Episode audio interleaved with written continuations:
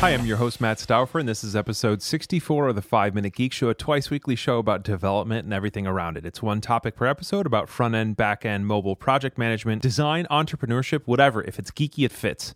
Today, we're going to be talking about D H H, David Heinemeier Hansen, the uh, famed creator of Rails and co-creator, well, I don't know, I don't know how to describe his role in thirty-seven Signals and Basecamp, but he was there at the beginning of Basecamp and at near the beginning of thirty-seven Signals.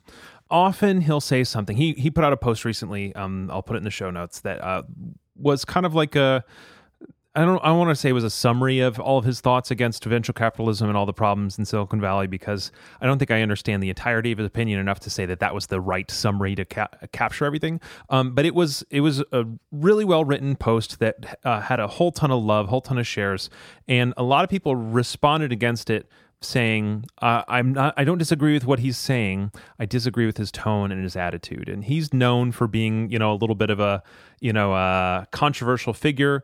Um, he'll commonly, you know, use kind of strong language to make statements about kind of how he feels about particular things in the industry or particular, not particular people, but particular kind of ways of thinking. Um, and he's not afraid of it. And, and I think that he, by being what people would call brash, by being open to be kind of, I guess, loud about how he feels and unapologetic, he's kind of been labeled a troublemaker, and people see him as someone who you don't want to emulate.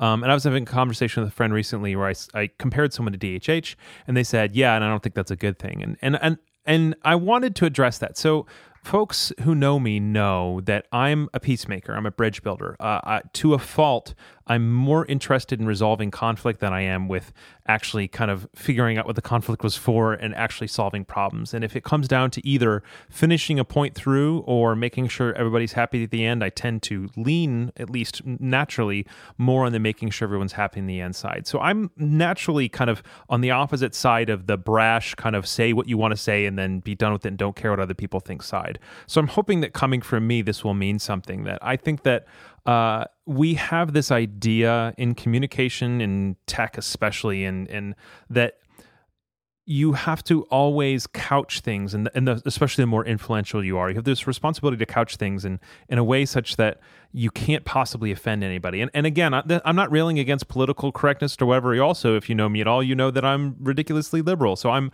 I'm pro using the right words to honor people, and I'm not pro saying, well, it's free speech, dude, you know, whenever you said something ridiculous, offensive. I'm not saying that either.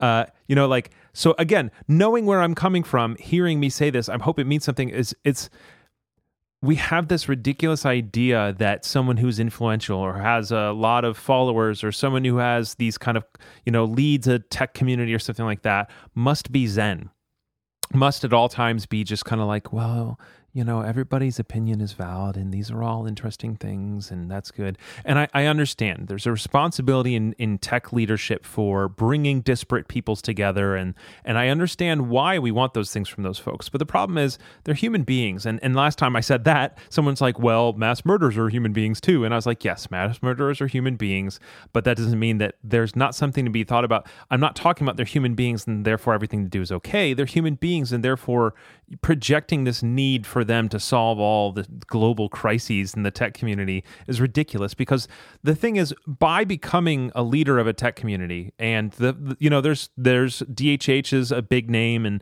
Taylor Otwell is a close friend of mine, and so you know he he gets into his share of disputes or whatever.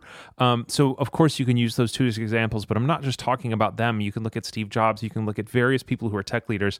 They they don't become leaders by being schmoozers, and I'm not saying being a schmoozer is bad. I'm not saying being a bridge builder is bad. They become leaders because they have strong opinions and they know how to work with people and they know how to make their opinions happen, and their opinions and their ideas are unique and they are valuable and people want to hear them and people notice how different they are than what's around. And yes, there's way more than that, but like, think about that. Do you think that it is inherently a part of the natural personality of the person who's most well known because of the disruptiveness of their ideas and the uniqueness and the challenges that they're bringing to traditional a world around them? Do you think that's the person most befitted for, you know, the Zen, everything's great and chill, you know, kind of mindset? And I'm not saying that tech leaders uh, get a free pass for being jerks. You know, there's a lot of conversations around Linus, uh, the founder of Linux, about why he's such a jerk. And I'm not saying that he should get away with a free pass for being a jerk to people. But again, there's a difference between being a jerk to people and having an opinion. And when other people have an, another opinion, the more important you are, the more followers you have, the more likely you're going to be interacting with people who have different opinions and have those different opinions loudly. So we were recording an episode of the Laravel podcast, and I kind of asked some questions. So I'm I'm the host of the podcast, um, but I spend more of my time asking questions of the two, you know, very interesting people, other uh, the two other people in the podcast who are very interesting, and a little bit less time talking. And so one of the things that I was leading in this in this t- one is giving us a chance to talk about some things that we kind of dance around, and other people are accusing, and Taylor's accused are expected to just kind of sit there and just take it and just be quiet, don't have any opinions. And I pushed it, and I'm like, I want to talk about this, and I want you to actually share on your opinion. And we even named a particular person in one of the p- points of it. And I think there's this fear like, oh, you name somebody, everybody else can point fingers at Taylor by name and criticize him. And Taylor has to sit there all zen and say, oh, this is fine. Or, you know, everybody else can say, well, facades are bad or this other thing's bad. But Taylor has to sit there and say, well, I think all, the, you know, opinions are valued. And I just, I gotta say, like, as a people person, as a people pleaser to a fault, this is B S. Like, honestly, and I'm not just talking about this community, I'm talking about with T H H and I'm talking about with other communities.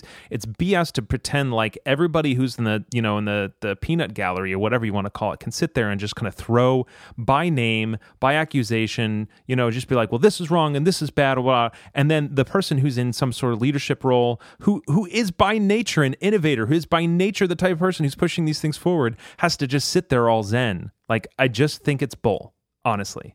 Sorry, I'm getting a little frustrated about it too.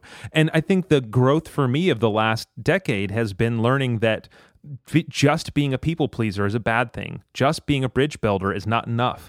And you have to have opinions. Like, you you have to actually stand by things sometimes. Otherwise, you you have no spine. And again, this is from someone who I love. I love peacemakers.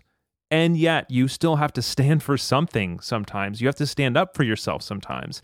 And I just think that there's this mistaken concept that having an opinion and holding it strongly and not letting other people run you over is is like the way to be. And I think that everybody needs a balance of of considering other people and having their own opinions. And everybody needs to grow some. And I'm not saying that D H H or Taylor or Steve Jobs or anybody else don't have their issues. Of course they do. But this idea that just because you're in a leadership position, you need to be this just kind of like sit back and take it Jesus figure. Like, yes, I want everybody to be more like Jesus, but the, Jesus didn't just sit back and take it all the time. He flipped some tables. So that's it. I'm rambling a little bit. I hope this makes sense to somebody. That's it. Um, So if you have any thoughts, uh, if you think I'm terrible, uh, let me know in the show notes or in, in the comments. Uh, it'll be at five minute geek show dot com slash sixty-four. Um, so thanks for listening to the five minute Geek Show. We're at five minute Geek Show on Twitter, uh, five minute geek show dot com, F I V E. And you can subscribe to us on iTunes or R S S. If you like the show, uh, share it with your friends, rate it on iTunes. Thanks until next time. Matt Stauffer, five minute Geek Show. You ready? Right on my lap. Okay, can you say five minute Geek Show? five minute Geek Show. Say see you later. See you later, sweet potato.